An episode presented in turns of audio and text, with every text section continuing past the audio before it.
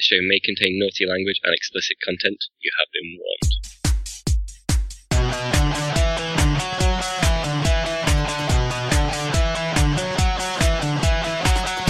Welcome to Facehammer, an Age of Sigmar podcast. Bringing you product reviews, news from the UK tournament scene, as well as some pro hobby tips.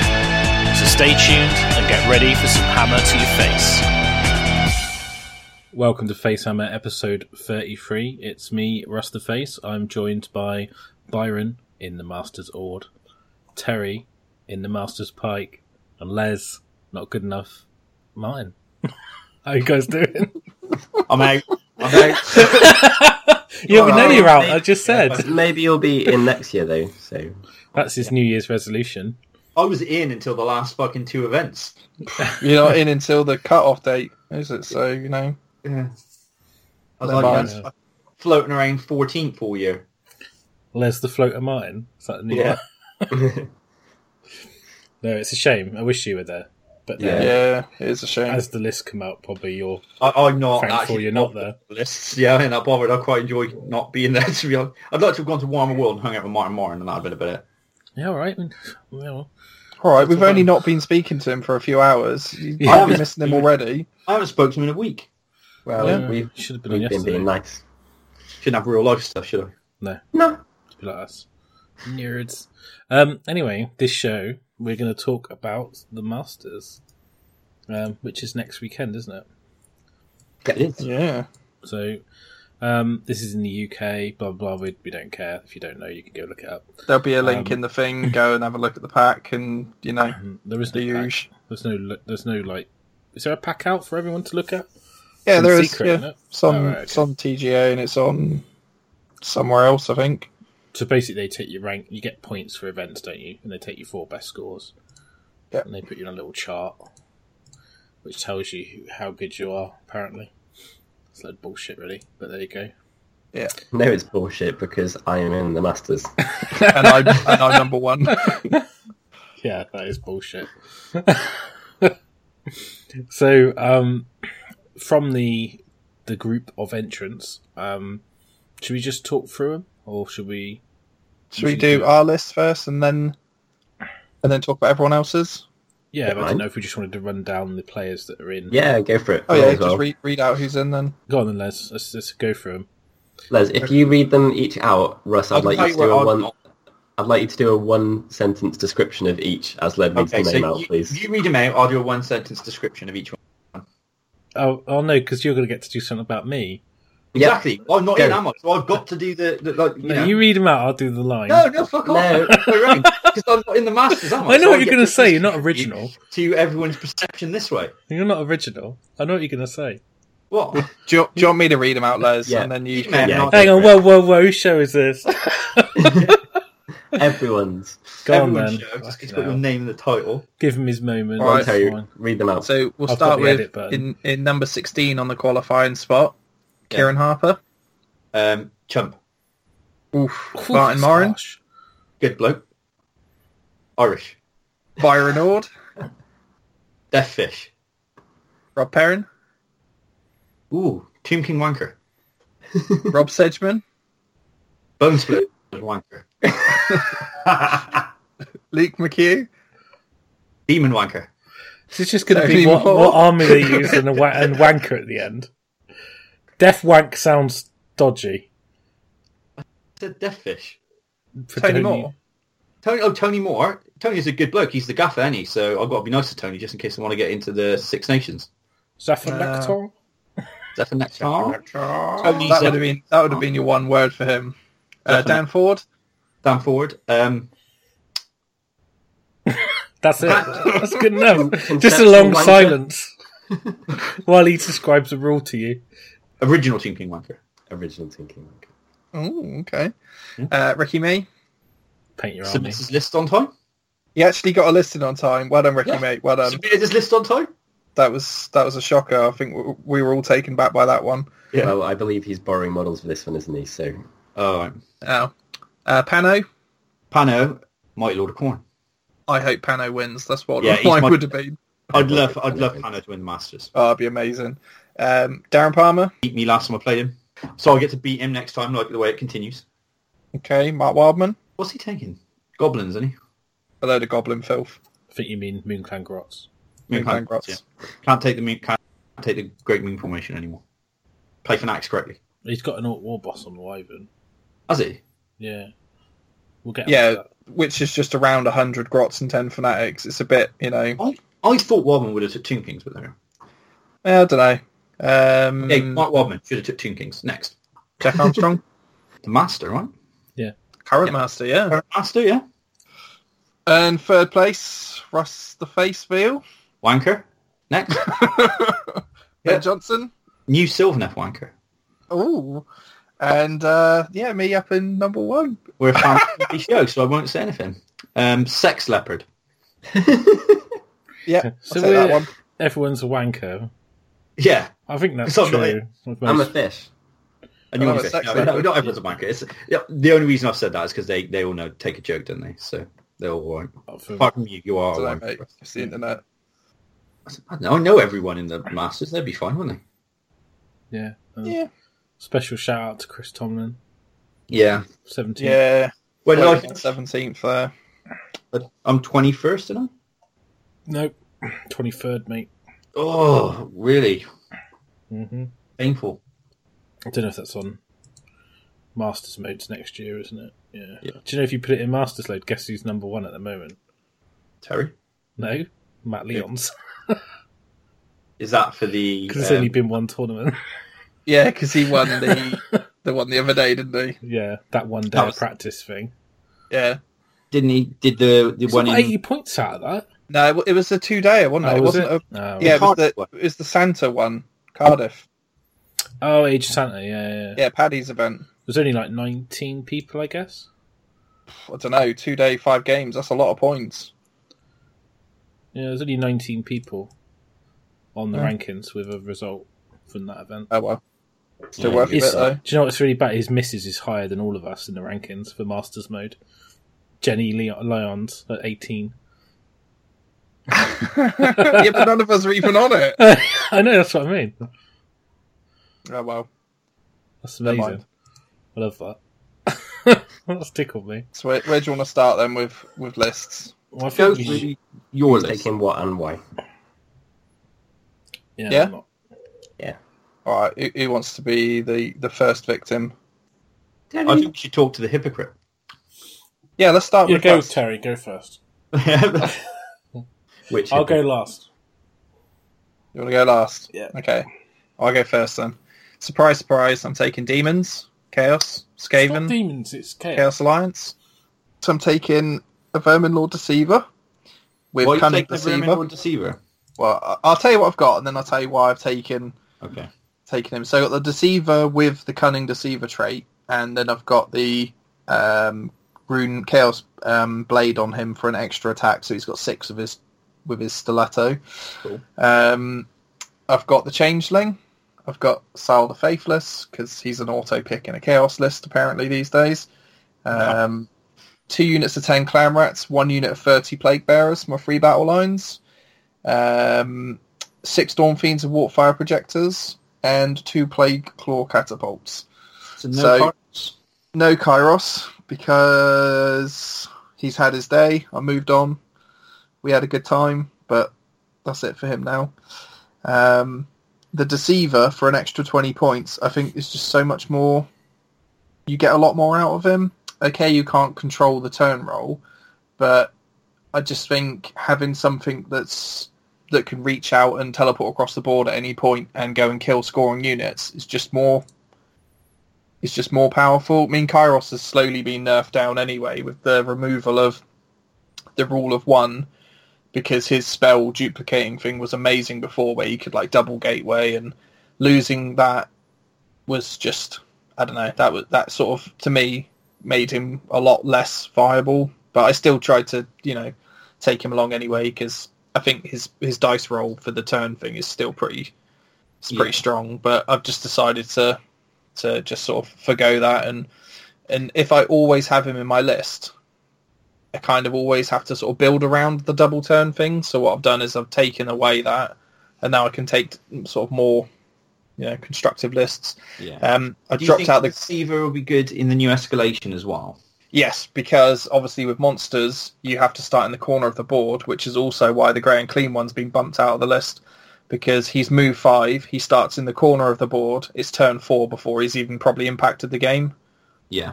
Because if you run him a couple of turns, you've only got to roll a couple of ones and twos, and you just go nowhere. You know, you're going to go a maximum of maybe 20 inches in four turns, and that but that doesn't even get you into their half of the board because you've got to set up 24 inches away from their territory as Yeah. monsters and war machines. So if you roll average on your run rolls, by turn four, you're in the middle of the board.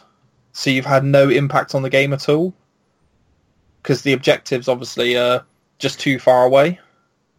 Do you think So- thinking about the the one scenario? Do you think that's thinking about the one scenario too much, or would No, the choice close enough I've, that I've taken the Great Unclean One for th this last year because he always got me painting points. He was always a centerpiece, a conversion, a big thing in the list that always got me the painting points I needed where they were needed. And it was always just, I painted him, I put so much effort into him. I kind of just wanted to use it all the time. Makes sense. But it's just not very good. Like, at Blood and Glory, he was an absolute boss, but he just rolled really well in every single game, and you know everything just went in that way. It's never normally like that. On average, it's pretty, you know, it's just nothing special. So I swapped him out as well, which obviously freed up more points. I put the Changeling in instead because it's amazing in the hero uh, free places of power, uh, places of power because one of those places belongs to him Do you want to explain why, Terry? because it's been ruled and and at the heat one as well that he can set up on an objective not be targeted so he counts as like as if he's part of the enemy's force but he still scores points for you so because it's the wording, isn't it? Because it doesn't. Yeah. It says other units treat it like, but it doesn't say because it's saying that other units. It means that for the scoring, that's the scenario, not a unit, I guess. So yeah so he can sit on the objective quite happily and score before a hero can probably get in range to either reveal him or challenge him for the scoring of that thing. And by that time, you could have probably just bundled a load of chaff around him, so no one can ever get close enough to reveal him, so they can't target him, which means you you're secure an ticking up your objective for an entire game, and there's not a lot they can do about it. the only thing you can do is if you get they don't get the first battle round, you can move a hero onto the one he stood next to, and you claim it. And Yeah. then the changeling, because you have to do it at the end of your move, and you haven't moved yet when you set up. So, if someone else claims the objective he stood by, he can't claim it, and then he's going to have to walk across to the other one. And you can't Or leave him there because he's going to be in range, right? Yeah, or you just kill what's on it.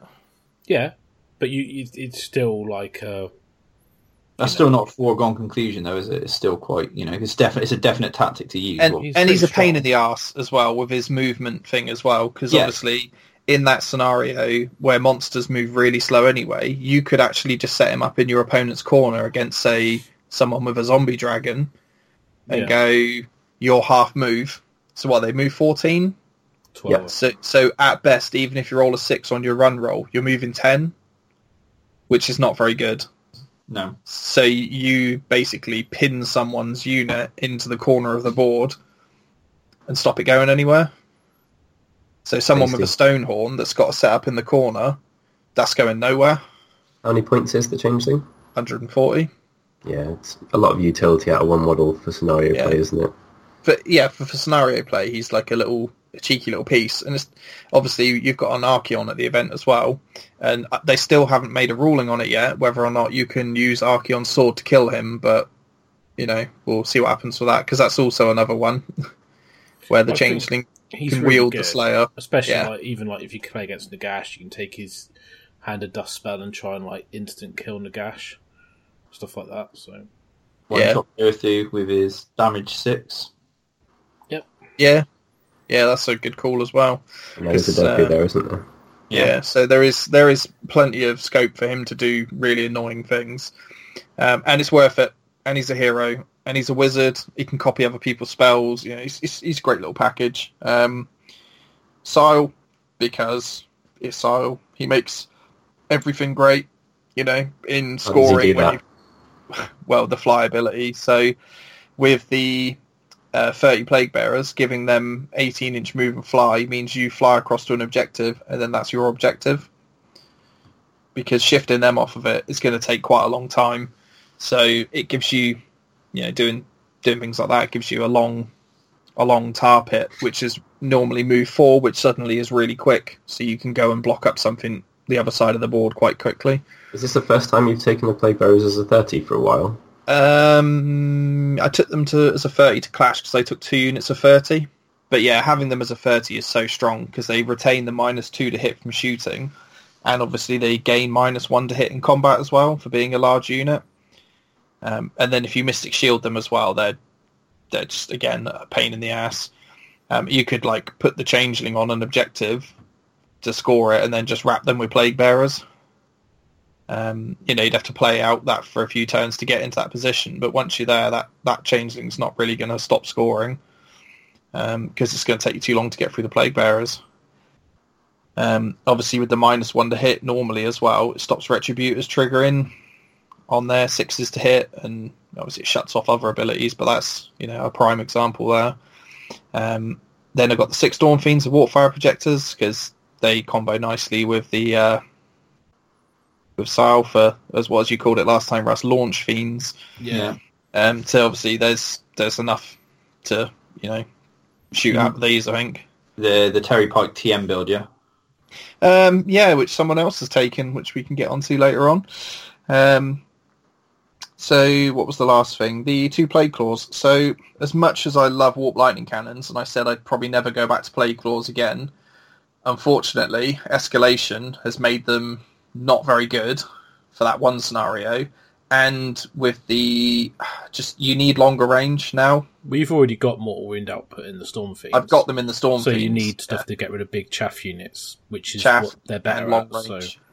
I suppose Um, it also Moot Grot being around um, lots of bodies on the table, there are a lot of things that struggle to just do enough wounds. So well, one plague claw should, on a decent roll, kill twenty goblins in one shot. So because it does two d six damage, and then with the battle shock as well, if you, if you hit a unit of twenty, and you know you, oh sorry, a pair of them, you should kill the two. As long as you kill like ten or more models, the battle shock should kill the rest. So um, that should be uh, they should be able to clear off the units, and they're good for killing single target as well because they are still Ren 2 d6 damage normally, so you can pop off heroes with them. Um, or Thunder Tusks, you know, something else to deal with them at long range. Um, but it would have been nice to keep the Warp Lightning Cannons, but it, just that extra 7-inch range, I think, will make the difference for other people who don't quite have the long range. so it sounds like escalation changing has actually changed your list Yeah. quite considerably. 600 Yeah. points of difference that you've made.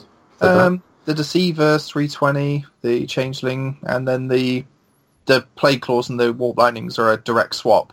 So it's, it was mostly the um, the heroes that got swapped around, and then obviously the three tens of Plague Bearers got merged into one. Then two little units of Clan Rats got pulled in. Um, again, that gives me more little chaff lines and two more little scoring units. So they're, they're not the best, but you kind of, if they're sat at the back of the board and just nip onto an objectives, you know, sort of turn four, five, it means they have to deal with them at some point. They're good for like border war as well, aren't they? For guarding your home base, you've got like what fifty models there. If you've got your plague bearers and you, Yeah, I think 30 plague bearers on your own objectives pretty solid. yeah. Um, and then you go stick six storm fiends on the other one. Um, that's usually quite threatening. No one really wants to walk into six warp fire storm fiends, but there are plenty of things there that can deal with them. So you know, we'll have to see how they play out. Um, but otherwise, that's yeah, I swapped swapped some bits in and out, and um, I think it's a better list. The loss of Kairos with the term roll is a bit of a shame, but I think overall the list is just better because the Deceiver brings me something else as well. I think it's good not to rely on that kind of thing as well. Yeah, because it does make you play, you know, play badly in that you always sort of play recklessly knowing that you can seize that double turn. But as I found out at the last heat, you know, there is that one in 36 or whatever combination where they roll a six and you roll a one and it doesn't work. Yeah. So if you just play better all the time and know that if you don't get that double turn, it's not the end of the world. But if you do get it, you know, you're on for a solid possible win there. I think it's just better to not rely on it. It'd be nice to use it for other things because that, you know, dangerous terrain, making someone roll a, a one on deadly, running through something and killing like a, you know, stone horn be amazing. But, you know, just there's other ways to deal with them. So, but otherwise, yeah, and the list should look quite cool now as well with the added two little units of rats in there because I've actually put a bit too much effort in the painting them. They're not they're not painted to be chaff, that's for sure. They're looking pretty looking pretty tidy. So Well, they're lovely models, aren't they? Really, really nice. and they're amazing. Like I've never never really appreciated how good the Island of Blood Clan uh, Island of Blood Clan rats were until I painted these. 'Cause Each little rat is like a little hero. They've just got plenty of character. So Yeah, they're cool models. no, they're good. But otherwise, yeah, that's that's that's the list. Cool. Cool. Okay, so I am taking a very similar list to my Blood and Glory list, which is a Vampire Lord on Zombie Dragon with the Cursed Book and Ruler of the Night for Hit Me Less, Survive Me More. Um, Vampire Lord on Abyssal Terror, that is the only thing that's been added in. So I've got him in in place of the Ghoul King on foot because he does nothing ever uh, in the way that I play the list. Uh, he's there because he's a pretty model, but I'm going to be using him as a zombie champion, I think, because he's a bit of a he's a bit of a, a mishmash anyway. Um, that is going to give me some options that I've never had before. Now, I'd, I'm not taking this list because I'm going to the Masters and I think it's the best list. I'm taking this list because this is the list that I think I want to play throughout the year, um, or at least for a significant proportion of it, and I had a lot of fun. Um, so what the Abyssal Terror dude adds is that I can double the move of something with a spell which is cast on a 5+. plus. Um, and he is a little bit more fighty than the the Ghoul King was. So for the character who's probably going to be sitting back slightly more, he will be a bit more of a deterrent or give me some more flexible options rather than just this crappy guy running around on foot with an axe that is barely better than skeletons in combat. Um, so he should be he should be pretty uh, pretty exciting. He's also faster than the Ghoul King if it comes to it, and has more wounds. And because he doesn't atrophy, his monster doesn't get worse. He's the same damage when he's on one wound as he is when he's on four wounds. Um, then I've got two units of Skeleton Warriors. Is he a monster, the Vampire Lord and Abyssal Terror? Has he got the monster keyword? That is a good question. So Don't think he does, does he? So someone check up. Um, so after that, I got two units of skeleton warriors, unit of zombies. Um, just there, cause the zombies, I if I wasn't tight for points, I'd still be using them because I like the models that I've used. Uh, I do think skeletons are way better. And on the skeletons with spears, even though there's only ten of them, it, it just seems to come into things more than I would have initially thought. Um, so they work pretty well like that. Then I've got the like kind of the the headline damage pieces of the list, which sounds a bit weird when it's led by a zombie dragon, but uh, it's the Morghast Archai, four of them, and they are there because they're reliable. They don't do D something damage. When the damage gets through, it does three damage per, and they got two rend, and they got two inch reach, and they got a five up save against mortal wounds, and they they're just all round. They they do what they do very nicely. Um, they they're a lot worse than the wood elf equivalent as far as what you pay points wise. Fair enough, bit- yeah. Yeah, it's horrific how how different they are points wise, but I like them. I think they're really tasty, and I like the models, and they add a nice mid tier of hype to things. And then to round it out, I've got a Mourngul, just being a Mourngul, only the one, um, not running, not running two as we'll come to later, but uh, he is there to do 5,000 different tasks that he does very well. So anchor a flank, um, attract more attention than he deserves, and hopefully go down slowly. Uh, be resilient, be flexible, help all of my other stuff survive better, which especially with Ruler of the Night, uh, the, list should kind of do if I can bubble. And finally, I've got a 240 point summoning pool, which generally speaking is going to be two Morghast Harbingers in a lot of situations just because they allow me to they allow me to land stuff in my opponent's face really, really fast um, or shoot things out to get stuff that I can't reach because the army plays in a blob. So having the flexibility to drop something which is fairly reliably going to get in on a charge doesn't always, and it, you really suffer when it doesn't because they tend to just be shot to death when they fail charges, which is a bit awful.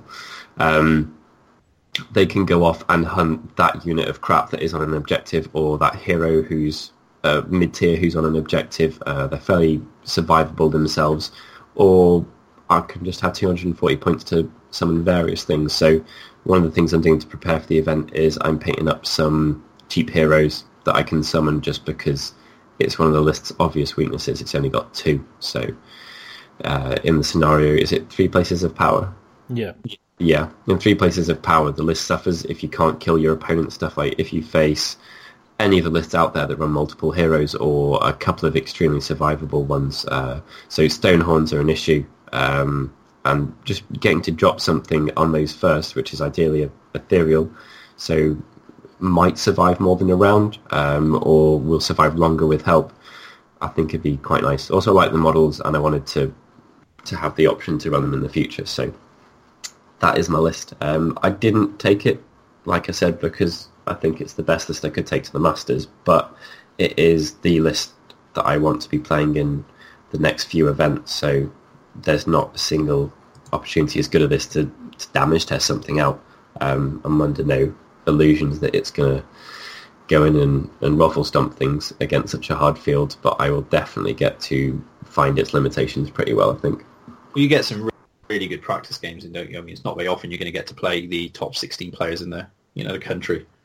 Yeah, exactly. So we'll see how it goes. Um, I do think it is the list is definitely below par, and we'll see that when we come to listing the other lists from the Masters. But uh, I will, uh, yeah, I'll get to test it against. There's a, a decent selection of horrific, horrific filth coming to the Masters, so I'll get to see how I fare against all of the top lists for the next year or so. Your army's pretty strong, though, isn't it? It is strong, but I think it's strong in an average event. Like the majority of the lists, I think there's probably three uh, out of the 16, not including my own, that I've seen that I thought aren't really, really aggressive top tier lists. And I mean like absolute min-maxed horrific beasts. Um, so it's in a normal tournament, I'd say this is a strong, uh, like a, a really high level list but um, in the Masters, people have turned everything up to 11, as we'll come to. So we'll see how it goes. The Abyssal Terror is not a monster, for reference. I just Oh, double checked sure. it. Yeah, I checked not. it as well. Yeah, that's just quite a difference for escalation, isn't it? So Oh, does that mean he Yeah. can start closer on? yeah, it's not Yeah. a behemoth, is he? So Okay then. Oh, um, the final thing worth considering is it's got seven drops, which, um, um, yeah, like for is escalation still working in the same way, or is that no, No, it's gone. you just you, drop you set everything? up the whole army Okay. same as normal setup. So it's fairly obvious that I haven't prepped very well for the Masters, given that I've just taken an old one. But um, it does various things slightly well. So Ooh, slightly well. What's what we like to hear? slightly well. So on the subject of top tier min max filth, what are you taking? I don't think it's top tier. Before, if you if you listen to this episode now, pause it and go back to any number of episodes that we've had in the last six months and listen to them before we come to this point, and then Russ can tell you exactly what army he's taken. Well, just listen to the Blood and Glory one because it's like Yeah. you know. That's just as bad. Um, Basically, I was a bit unsure what to do. I had a lot of options I could have taken, different armies. Um, I thought I didn't really think about it too much. I think the problem is, is I've got on the works an army that isn't out yet, um, and I've been wanting to play that, but I can't. Um, and I was gonna borrow AD Max Death, uh, but Yeah. he didn't reply to a question of mine because there's a rule in where you've got to have the actual model for the hero, and when he uses Isabella, and I didn't know if he actually had Isabella or a conversion, so I was waiting for his reply, and I just decided that during the holidays that I will stick with the list that I started to prepare. So I'm taking Tomb Kings. Shame. shame. As Shame. Insert shame bell here. Shame. Well, the reason is I know there's going to be loads of really, really strong lists. There was potentially going to be four, three to other Tomb King players, um, and I just I don't want to go to an event and not be able to compete. Um, plus the fact my army, I've been playing Tombs for a very long time, and I've made a decision to sell a lot of my old models. Um, and I thought I could give them one last hurrah um, before they go away, um, and I sell them. So it did mean I had to put quite a lot of effort to get the army ready. So I've had like a Settra in a box, in bits, in metal from when I worked at Games Workshop. So going back like 15, 10 years or something stupid, like since he come out. And I had a load of snakes that were half built and undercoated and not based. Um, I had some dipped models that were broken. I couldn't find the bits that I'd lost. Um, all my stuff was on square bases. Some of the stuff I painted must be like 12 years ago. 12, you know, going back when the, the original 6th edition book come out. I mean, I Um, know I'm giving you shit, but you have played Tomb Kings a lot over the years, haven't you? This isn't like you bought an army just for the Masters. This is No, you. in, in in the heat, I played Tomb Kings non-stop for two and a half years. I, I in one year, I think I racked about 200 games with Tomb Kings. God. back in sixth edition. Um, they were never very strong. I played at the beginning of AOS. I played a tournament with them, and they were a bit ridiculous. And to be honest, it's disappointing because I like them. I don't really understand why they got shelved because they are a fantasy army. It's not like they are historical or you know like Bretonnians. I kind of get. Um, I don't understand if you're going to keep Lizardman in why Tomb Kings have been shelved. I mean, in the in the canon of Age of Sigmar, then you Yeah, need stuff. So Seraphon get a book, and they're Aztec lizards, but Egyptian mummies and skeletons riding giant snakes. That's too realistic, I guess, for um, for Age of Sigmar. Um, it, I, I mean, I'm a little bit, little bit disappointed about the whole thing, and I let them go, and I didn't take them, and I just thought I'm just gonna, yeah, I'm just gonna move on. I'm gonna do new armies.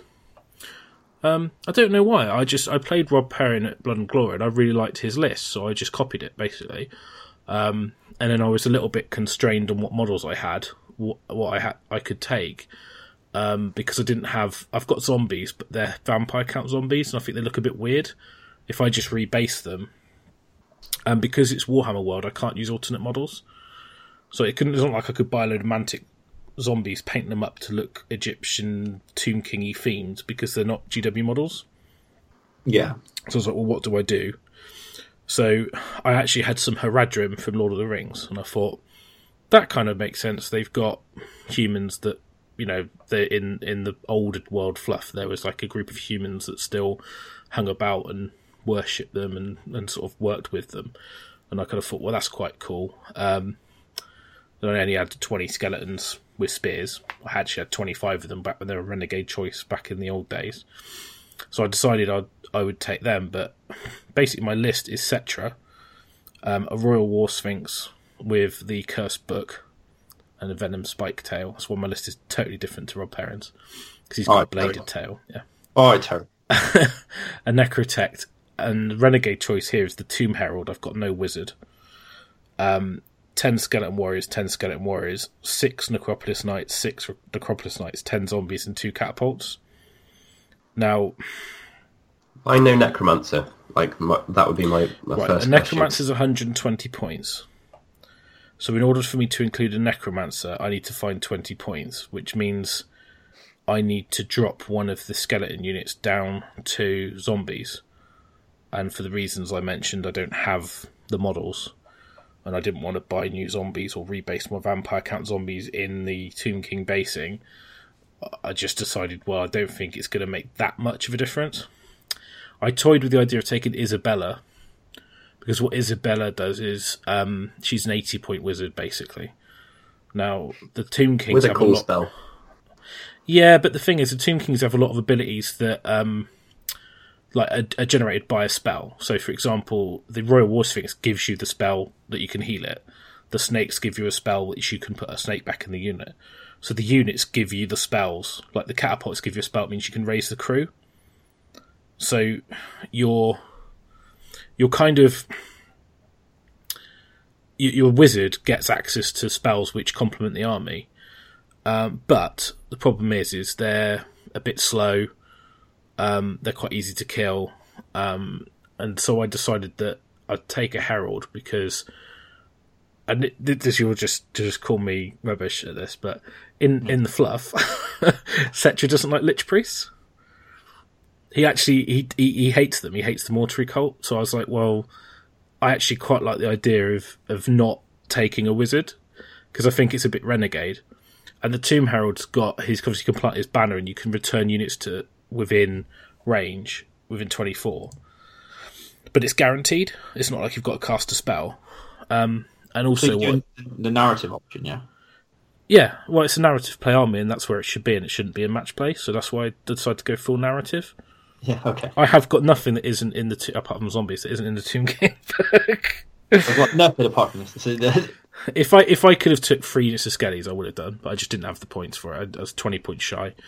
Um, the base basically the the list. I've not played any games of it. I don't know how it's going to hold up. I'm sure it's not going to be as strong as I think it is, but um, I'm looking forward to just using it and and trying to see, you know, what I can do with it. And I think it'd be a quite an interesting field to use it at. It's not like you can get any better than this, really. Um, but I think I could have written a better list with another army. Like I submitted my heat list, and I I wish I kind of worked that one out before I thought about the Masters a few weeks ago. But I've kind of been in a bit of a weird limbo of not being able to think about what I was taking. I had so much going on, and I just I just didn't. I couldn't make my mind up basically.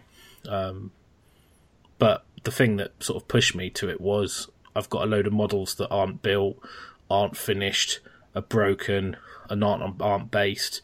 The army's not rebased. The basing's inconsistent. Some's got the old basing, some's got the new. Some's got the old paint scheme, some's got the new. So I thought, well, it's a good excuse to just tidy it up and get it all mod, you know, modern and fixed, and together. And then I go, right, my army is now actually ready to be used. Um, so I decided I'd go ahead with it. Basically. nothing to do with the power of the army. Oh no, I wanted to take a powerful army. Yeah.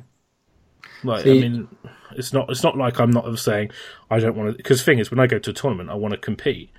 I know the Masters is going to be horrifically filled with really cutting edge, amazing lists this year.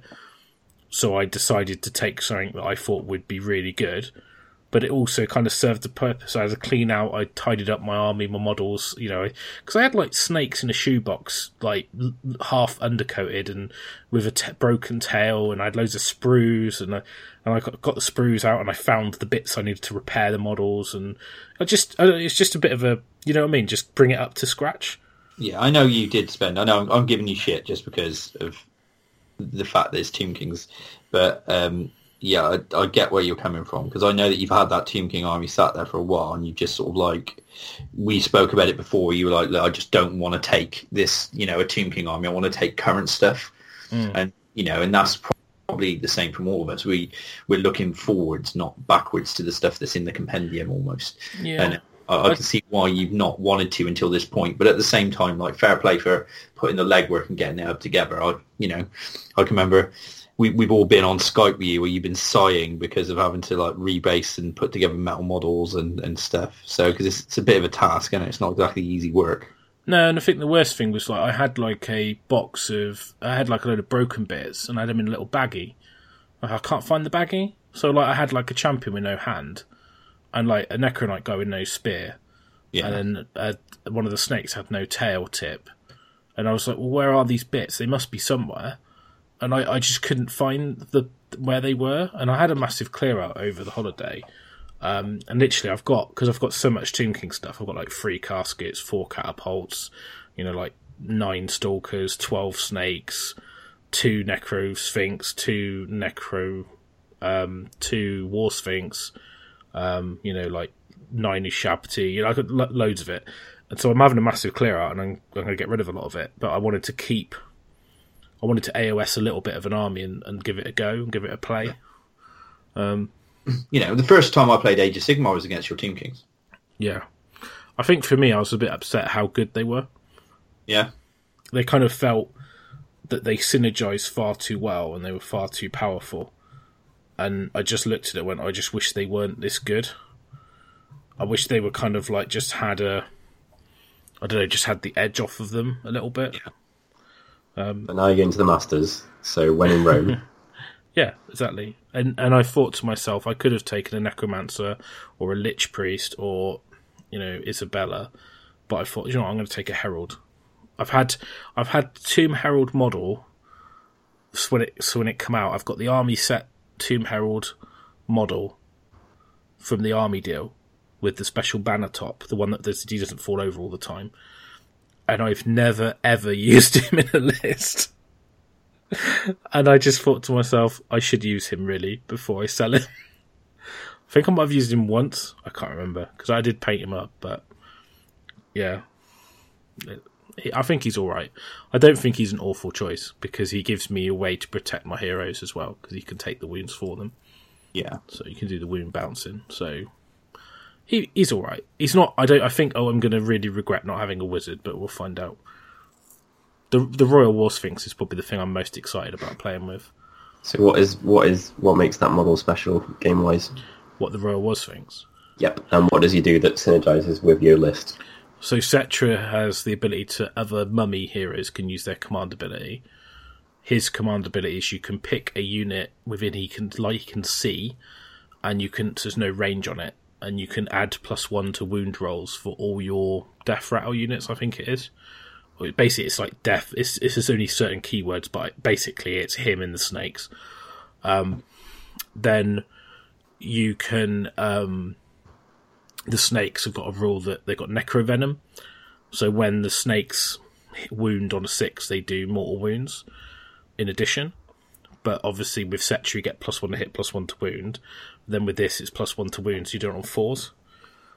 So you can basically do mortal wounds very easily with the snake units. Um, he's also quite tough, so he's got um, you know, the half wound stone shaping thing and four up save, and he's quite good in combat because he's got the Rend two damage free weapon got on the back, and the it's got a breath weapon which does d six damage. Um, it's quite slow, but it's got the curse book, and you can you can Settra him and whip him. So I think you can whip him. You might not be able to. I need to check, but I think because it's all to do with keywords basically. So I think he can. Uh, he'll be quite good. Um, like I say, I'm a bit rusty because I've not played any games, so I need to spend a bit of time this week looking at the uh, looking at the scrolls. But I even went for tomb shields on my skeleton warriors because that's what they're armed with, and I thought that would be rather than the crypt shields, um, because I think because basically the tomb shield is in your in your go you can go right. I'm going to use my stone my shield fortress rule, which gives you plus one save, um, but you can't charge or run but then like you don't have that thing about the rend where you don't get a save. So against Rend one, they get a six up Yep. if you've tomb shielded, um, which I thought might be quite useful, um, especially if there's like a lot of judicators, um, because you're suddenly your skeletons still have a save, um, and you know they, they obviously grow back. So if the odd one model might make the difference, but I just thought, well, when in when in Rome, go the full narrative play route. You're not So- fooling I'm not convinced anyone, am I? No, so, no one's buying this fucking tool story. so- I'm not sure the Royal War Sphinx is worth his points for what you could have got in addition, but Was he 400 or something? free something, 340, I think. I don't know. How much is a catapult? 120. 120. So you could have got like a couple more catapults and I wanted to paint the Royal War Sphinx again. I've had two War Sphinxes since they were released. I took them to one event and never used them again. So it's like, well, I've always liked the Royal War Sphinx, and there was quite a funny hobby hero segment on Heelanhammer where they talk about the Tomb King in the Royal War Sphinx. And when I Oh, saw years ago, wasn't it? Yeah, and I saw it in Rob Perrin's list, and I was like, I love that model, and it's actually got an effective use. So I was like, if I'm going to have one final push with my kings, I'm going to take that model. So there's there's a little bit of nostalgia with me taking the army. It's not just to be super competitive. It's just that they are good, so I can take it and not because if they weren't, I wouldn't take it basically. So, um, you know, but I'm kind of excited to play with it. So we'll see. You said that when you were writing this, well, actually, I've got a question that I'd like to ask before we cover everyone else's list, and then there's a there's a version of it afterwards. So, before going to the Masters for you two, because I didn't think about it at all, well, not massively anyway. What before you'd seen lists that people have submitted, what for your money was the best possible list you could take uh, to give yourself the, the best chance of winning the Masters? No restrictions of what models you owned or painting time or anything like that. What did you think was the absolute pinnacle? Ooh. I really don't know. Honestly, I don't. I just don't know. Maybe Tomb Kings as well. I think for me, you can't you can't make that judgment because it's massively influenced by what is going to be there. So for me, I I I was in two minds because I know I shouldn't take an army that other people have played against or are prepared for, or that I might have to play against. I should take an army that nobody's seen before, um, which is very strong. But that would mean that I'd have to sit down, do a lot of reading, and try and come up with something. Think about the, the current lists, you know, the Bone Splitters, the Warrior Brotherhoods, the Tomb King lists, um, the kind of the Destruction Grot Stonehorn list, all these, and think what could I take that could be it. But the thing is, I didn't want to put the time and effort in because I'd have to come up with something really new. I don't think with what I had I could have done it, so I didn't think about it and I didn't sit down and crunch it. And I've already planned out an army that I'm going to take for the foreseeable future, but I can't use it at the event because the book's not out yet. Um, and I'm, you know, I've got a lot of the models and I'm, I'm working on it. Um, and that was the worst thing about painting the Tomb Kings is that I wanted to be painting the new stuff that I had, but I couldn't. Um, but then I, I wanted to kind of get to a point where I had only neat models left, and I didn't have any like really bad work in progress bitty models in a box somewhere. Um, so basically, the, I don't think you can in a way because it depends what other people are taking, and it has a massive impact on what I don't know. I think this the Tomb King army is one of the strong lists you could take. So I thought, well, that'll do. So I'll work on it, and I've got the most of the models, and I had it available, so I could I could get it together. But um, it's it's really hardcore because at the end of the day, the Masters generally comes down to um, Rock, paper, scissors. yeah, a little bit, but not in a negative way. I just think you you don't play people who make many mistakes. It comes down to like, especially with I think with Age of Sigmar, it's like, did you win that priority roll? Did you get double turned at the wrong time? Did you get the wrong matchup in the wrong scenario? You know, so for example, playing someone with the changeling in three places of power is tricky, but playing someone with the changeling in another mission probably isn't a problem. So that that's like an issue you might have. And then the same with like if you've got to play take and hold against I don't know like a very defensive army, it's quite hard to go and attack that. Um, Yeah. So it's, it swings and roundabouts. It's, it's like it really is, and I think you can agonise over it for days, weeks, and even like the best is kind of it's contextualized. So uh, the best army in one situation won't be the best army in another situation. So I think every army's got a weakness. Every army's got problems. You've kind of just got to take an army that you feel comfortable with, that you think is strong, and you think you can deal with what you might see, and roll the dice and see how it goes. It's kind Yeah. of. So I didn't agonise over it too much. When I was thinking about it, I thought that the uh, the, the Maxime style three Gribblies Moon Clan uh, was probably one of the most flexible things going in there. Also, it seems that a lot of people haven't gone for mass bodies. Um, I d- I don't know. I mean, I wouldn't have wanted to play with that, um, and also the FAQ would have had a massive impact on that, fanatics. Yeah. and netters, and the way you can't you can't put one fanatic out, one fanatic out, one fanatic out. You you have to put all your fanatics out in one go. Definitely. So I think it. I think that list got considerably weaker, um, but I wouldn't want to play with it because I actually that's a kind of army that I feel that you don't have to play to use. Yeah. Um, yeah, we'll see. We'll see. Okay then. So I guess we'll get onto the subject of what other people have taken into their lists. Yeah. Do you want to have a quick break? and Then we'll come back and do the list. Yeah. Yeah, cool. Facehammer is sponsored by Element Games. So for great customer service, all the latest Age of Sigmar releases at 20% off, and all your hobby needs, go to www.elementgames.co.uk. To support us directly, click through the banner on our website and let them know that you came from us.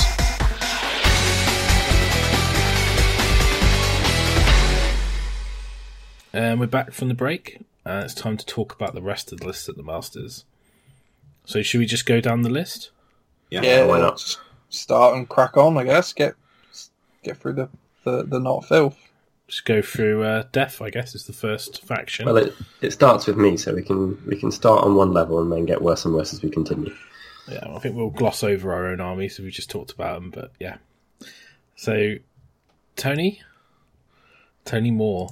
Oh, Oh. He, is- He's put a lot of thought into this one. this is just ridiculous. so Henrik Kemmler, the Lichmaster, dirty compendium wanker. Nec- Pot kettle, super fucking black. Necromancer, um, a Vargulf courtier with a cloak of mist and shadows. Which is quite an interesting choice. So I quite like that. One.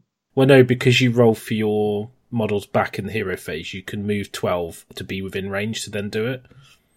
Ah, yeah, that's nice actually. Um, 10 zombies, 10 zombies, 10 zombies. Minimum battle line. 12 right. crypt horrors. And the Haunter is his general with Rule of the Night for the 5 up wall. Ah, bullshit. Double Mourngul. Ugh. This So is does just the terrible. Mourngul minus to hit stack? Yeah. Did you say is the book as well? No, no, because he, No. he's got the Cloak of Mission Oh, he's just got the cloak. You can't So- put an artifact on the champion, but you can give him a command Okay. trait. So this list, I just see is you can't kill me, or you can't hit me, or both. It's horrific. Yeah. Strongest list there? Mm, I don't know because it, you can break it down. I'm not sure if it's flexible enough. I don't think It- it's going to be able to does one score in thing, enough doesn't it? places on the table. It does one thing, which is not dying in a bubble. And all right, you've got a couple of Mourngul, but the people who can deal with them. I just I don't think you can win take and hold with that scenario. No, but that's the point. Like if you play him, because what Henrik's going to be done is being surrounded by zombies, so you can't get him and you can't get the zombies, and he can heal. Um, and I think the the horrors and the Mourngul just ball up and go for your objective. I think the problem is is the if you play him in take and hold, I think you're pretty much screwed. But if you played him in three places of power, you'd be rubbing your hands together. Well, in take and hold, he'll push all that stuff across to your objective, and he's got nothing to protect his own. Don't need to because you got to get past him and round him, haven't you? Yeah, Yeah. but there's enough flying and Warrior Brotherhood to drop down, and I, I don't know. He's got of the problem everything. is, Everything's going to be in one place, Yeah, so he can't it. be in. He can't get both objectives, so he can't get the big win. I think part of the big problem with the list is that it all needs to support each other, and at the most, the Lone Ranger capabilities are to pop out. You could split it into two, I guess, but then one of them gets significantly weaker. So really, you can send out a Mourngul plus companion or companion unit, and I'm not sure if it can be in enough places at But once on what the board. companion unit? There are no some Well, he's zombies. got- He's got 12 Crypt Horrors, so they can have a tail going back if needs be, but it's The, not. the problem with the horrors is with the necromancer, they've got the mordant keyword, so you can get them to pile in twice. You can mystic shield them, pile in twice, just push them into the army. They're, they're pretty much unkillable because if you don't kill them in one round, and they've got a four up, five up, then they just the the Vargulf's gonna. You just got to kill the Vargulf's the key model to kill. yeah, But you can heal the Vargulf with Henrik Kemmler, which is why he's yeah, but in the list. Vargulf's only got like It's got eight six- wounds. Eight wounds? Yeah, wounds. it's not too tanky. But That's you, can keep it safe by keeping it quite far away, and then Cloak and Mr. Shadow in it into range. And you can Necromancer and Henrik can bounce wound onto the zombies. you can also cloak and mist and shadow it out of trouble if it is in trouble, um, which is pretty tasty. It's a it's a very clever list, but I'm not sure how it works in scenario play um, for a couple of scenarios, especially against a strong field of more flexible lists. I don't know who's got more flexible though. and That's the thing. Um, And in terms of position on the table, I think there's Mm. there's Yeah. other armies that can be in in more places or can be in like two blobs or multiples or just don't give a shit about it. Um, he doesn't have a, a rocket launcher unit, does he? In there, things are things are fairly fast, but he's not got a way to slingshot something out. Um, he's got to get there by traditional methods, even if he's doing it in like incredibly tankily. He's still got to walk to where he wants to get and worry about overexposing himself or having his puzzle pulled apart like one bit at a time. Um, it's nails, but I'm not sure if it's it's very clever. Like tip of the hat, it's disgusting, but yeah, so Rob Perrin, I, I think this army just shouldn't be allowed in. No, It's horrible. I, I don't. It's just disgusting. he's got a different tail to you, hasn't he? On his raw strings, and that's the So- difference. it's got a different tail. What rather than Russ's tall tale of fluff bullshit that he tried to weave earlier. Oh, I Hey, prefer. I think you'll find it spelled How's T it A about I flat L. Um, so Rob Perrin's got Settra uh, as general. Royal War Sphinx with bladed tail, renegade, curse book, a necrotect, a necromancer. See, that's why it's dirty. Necromancer. Six knights, six knights, ten skeleton warriors, ten zombies, ten zombies, and two catpods. So obviously he's a big fan of mine, so he wants to take my army. Um, and uh, yeah, I think it's uh, pretty Pretty- pretty good. pretty Pretty resilient. Yeah. Not really sure how to beat it. Can't really give any feedback on that. So let's move on to the next list. So that one is. Um, we might as well, one as it's ha- that basically one the has same. flexibility, doesn't it? Like, And then this- Dan Ford. I might as well talk about it because it's almost identical. Then we can talk about them both together in all seriousness. So, um, Settra, Royal War Sphinx, Bladed Tail again, Cloak of Mist and Shadows this time, not the Curse Book. Isabella, um, Necromancer on a horse. Ooh. Mine's, my, my team was on foot, by the way. Fluff choice. Uh, Vampire Lord on Abyssal Terror. um, six knights, six knights, 10 skeleton warriors, 10 skeleton warriors, 10 skeleton warriors, 2,000 points. So he's basically got no catapults, you no necrotect, but he's still he's got the vampire lord on abyssal terror to double up his double move shenanigans. But Cool. how does that work though? Oh no, it's it's. I think that's in there so that if one fails, he's just built in redundancy. It's how he plays. He likes predictable things, and that means if you roll your one on Settra or you don't get your spell on the other one, you got a second bite at the apple. Um, because what the list really does, like the catapults are nice, and they they give you flexibility of one way, but what that list really does is launches out a horrific damage potential bomb of snakes. And if you fail to do that because you rolled a one on the turn that you need it, he's making sure he's got a second chance. Plus, you can double whammy because you could get it off on two different units. Exactly. And it's um, um, the some more- gives you top double piling. it's a more combaty version. Um, I think that's an incredible list. Yeah, I I think that you'll miss the catapults because like when you're talking about like playing against other people, you can't take out their combo pieces. You've got Yes. no range at all. So it's like, how do you deal with things like we talk about Tony's list? If you want to kill that Vargulf, how do you get rid of it? You know, it's, it's not it's not easy to get to it. Um, how do you kill the Necromancer, or how do you thin out his scoring units of, of, of his three units of mid and core? You know, so he's going to have issues with people who can put walls of crap in front of the stuff that he actually cares about because he's not got a way to get to them as much. Yeah, but that's why the Necro double piling's good because you can fight one wall of chaff and then pile into the next one. I think Oh, of course. most I think most good players will leave a big enough gap between the unit and the uh, the unit behind, meaning that your double piling isn't really that effective. So that's three Tomb King armies that are a little bit different, um, but basically the similar setup. Um, so it'd be interesting to see how they get on and what the difference makes um, in the game. I think Dan's is probably like way more aggressive than mine and Rob's, but be interesting to see. Uh, interested to see how it's all going to play out. So should we talk about Kieran's list? Yeah. Do you want to do this, Les? As you played against it. Yeah, I played against it yesterday. No, no, not yesterday. I played Rob Noyes yesterday, the day before. Um, I'm just going to double check see if he took exactly the same thing. Yeah, Um, so basically, he's got two orc uh, mega boss on foot um, with battle brew, uh, an orc war chanter for the plus one to hit, um, a Weirdnob Shaman, I assume for Mystic Shield on the, the next unit. Um, and what he's got then is 15 Orruk Brutes um, with, let's have a look, claw, uh, three Gore Choppers and the Jagged Gore Hackers, which I believe are the two-inch reach ones, aren't they? Hmm. Um, so I, the idea is, I assume you put, well, I know, is that you put the uh, a Mystic Shield on the Brutes, you put plus one to hit on them, and then you Inspiring Presence the 15 of them. And they can fight in two ranks because there's uh, they got a two-inch reach. Um, he's then got six Gore Grunters, which are just quite a lot of move, uh, wounds that can move fast. And you And then- just quickly before you go on, and also the champion in that unit is his general, Yeah, who's got um, Bellowing Tyrant, which gives him plus one to hit as well, yeah, so they're plus two to hit. plus two to hit. Um, yeah, six Gore Grunters, ten, um, three units of ten Ardboys, and an Iron Fist formation. So they get to move, obviously, in the, the, the hero phase, and twice with the Iron Fist as well. And this is the first list that isn't too fast. Yeah, it's 1980. He's going to get his, um, well, in some games at least, he's going to get um, his Triumph that he'll forget about. That everyone does. Yeah, I really don't want to get in um, re-roll armor saves because that would be horrible.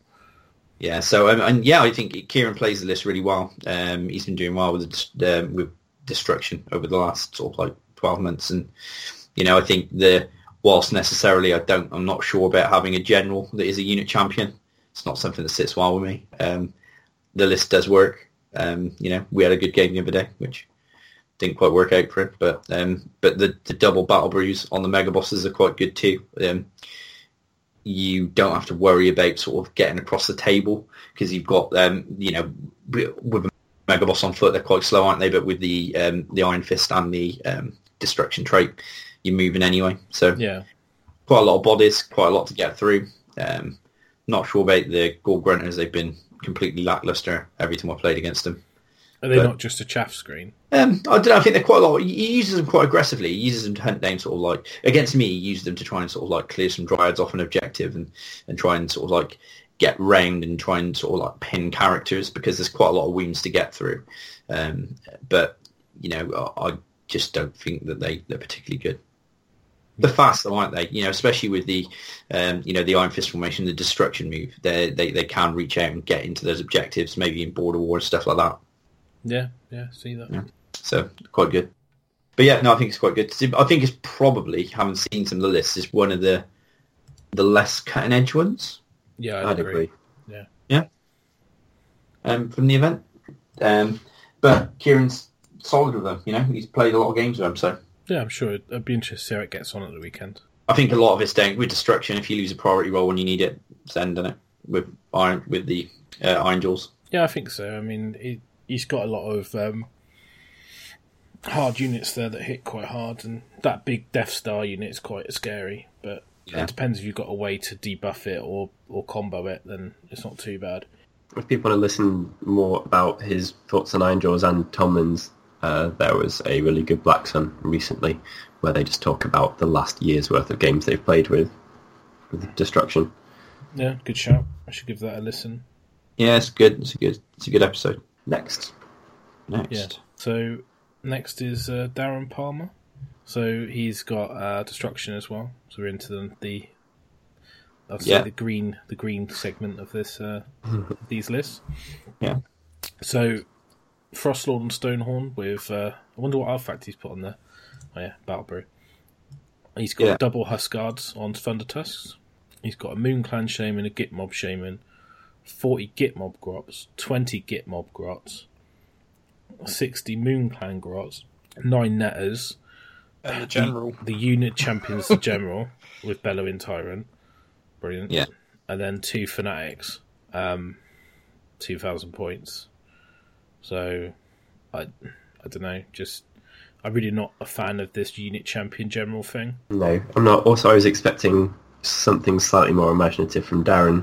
Normally, he, he thinks up something that is definitely extremely, extremely strong, but he's normally kind of at the cutting edge of working out what you can do with mortal wounds at South Coast or something like that. And This just seems a little bit. This this is basically Maxime's list It is. It's undeniably with, with one strong. less Thunder Tusk, but 60 grots instead. Yeah, it's undeniably extremely strong, but I've, Yeah. I've no doubt Darren will have taken the thing that he thinks is the absolute best option for the Masters, and it's, it's a solid list. A lot of bodies. Um, do you think that will be a struggle for people facing it?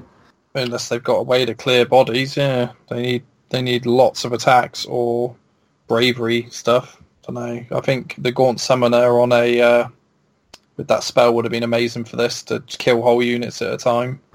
He's got Uh, ten deployments as well. That's quite a lot. So the great, yeah, I know they go. I'll make my general the so I can inspire and presence them straight away. But if you don't get to go first, it doesn't really help you, does it? No. So I'd quite like to put two Screaming Skull catapults into that unit before the game starts. Yeah. So minus four bravery. Or two Screaming Skulls and a unit of snakes would do all right as well. Um, but I don't even think the unit's really that big a deal. No. So you just grind it off. It's not. It doesn't really do a lot.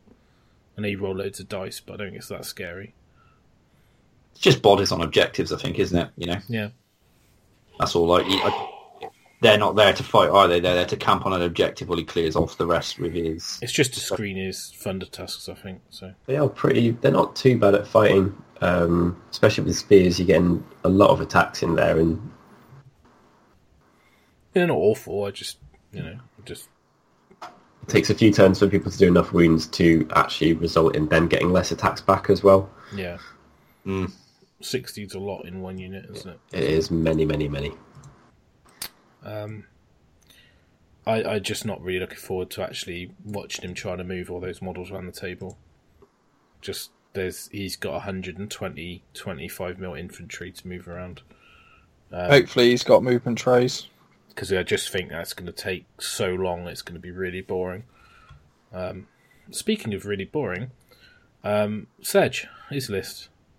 Sorry, It's not joking. safe, I'm joking. I'm joking. I'm joking. Um, so he's got Frostlord on Stonehorn with Battle Brew. So he's taken an Icebrow Hunter, and, and this is what I was talking about on the previous show about how he's really good. Like you can, he can basically infiltrate, pop up in the hero phase, then destruction move, then like shoot and use his things. He's really good. Um, a Maniak Weirdnob, which is obviously the Savage Orc dude for the spell, whatever he does. Uh, Savage Orc big boss with the talisman. Five Savage Orc Boarboys. The generals in there with Bellowing Tyrant. Forty arrow boys. Um, two times ten normal orcs just to unlock his formation, which is Kunnin' Rukk, obviously. Um, 20 Moonclan Grots with one Fanatic, which will be his chaff screen, I imagine, and two Spear Chuckers. Just a pretty solid army. It's More just- well rounded than than his previous one, isn't it? yeah, but it's still essentially the same thing. He's basically got Kunnin' Rukk, but he's then just filled the rest out with like some combat and infiltrate options and some long range shooting. So I think the shooting's there for like uh, places of peril, right? I imagine because they're so good at clearing off those heroes. they're just really good. Like the, the Spear Chuckers are just great value. Amazing. They're really cheap, do loads of damage, but there's no reason not to take them really. Um, Yeah. Now, Mitchell showed me a good they were when we played the other day at yours. yeah, they're really good. Um, Do you think that's the type of list that could give Tony's problems? Being able to pick out easy. picking out the individual things and then Well, it doesn't matter mass how, shooting for the rest. how resilient those those um, dudes are, the crypt horrors. When you've got the double shooting Orc Arab boys with all the thing, and you've got a Frost Lord and Stonehorn, and you've got two Spear Chuckers, you could probably delete the unit in one turn. before Mournguls reach you. Yeah. Yeah, Um, definitely. it's, it's a solid list. I mean, it's. That, I mean, to be honest, every single list in the Masters is solid, but yeah, be interesting. So, um, Mark Wildman, Destruction again. Uh, Grot War Boss with a giant cave squig and a prodder. Uh, it's not not Moonclan Grot War Boss. Um, Grot War Boss, General Bellowing Tyrant. Two Moon Clan Grot Shamans. An Orruk War Boss on Wyvern. 40 Moon Clan Grots with netters, 40 moon Moonclan Grots with netters, 20 moon Moonclan Grots with bows, netters, two fanatics, four times one fanatics, the cave squig, and a rogue idol. What's the rogue idol do? I They're, know. re- they're really, really resilient, actually. Like, I'm really though. surprised, like at the four times one fanatics.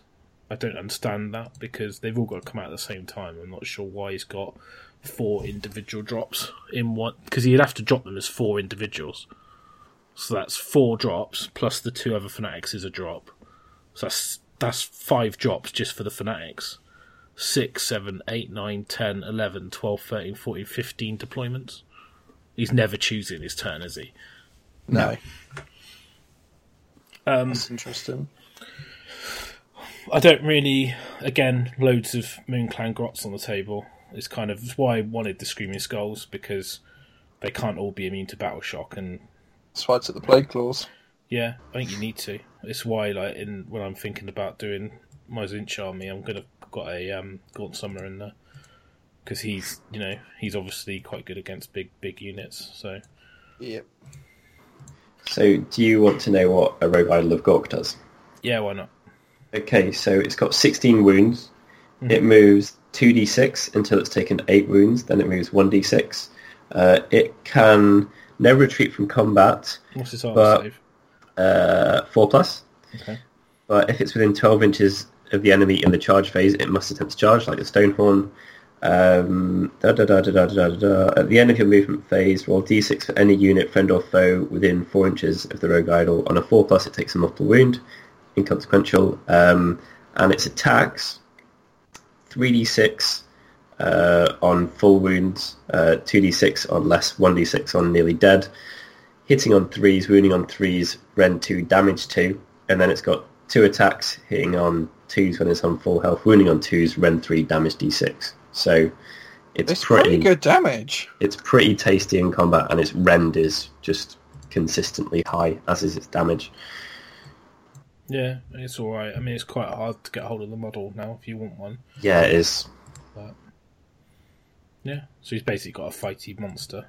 Yeah, I don't know how many points it is because there's no points on the list, but um, about 500, I think. It's quite a lot. I don't know if Frostlord and the Stonehorn would have been a better choice with Battle Brew, probably.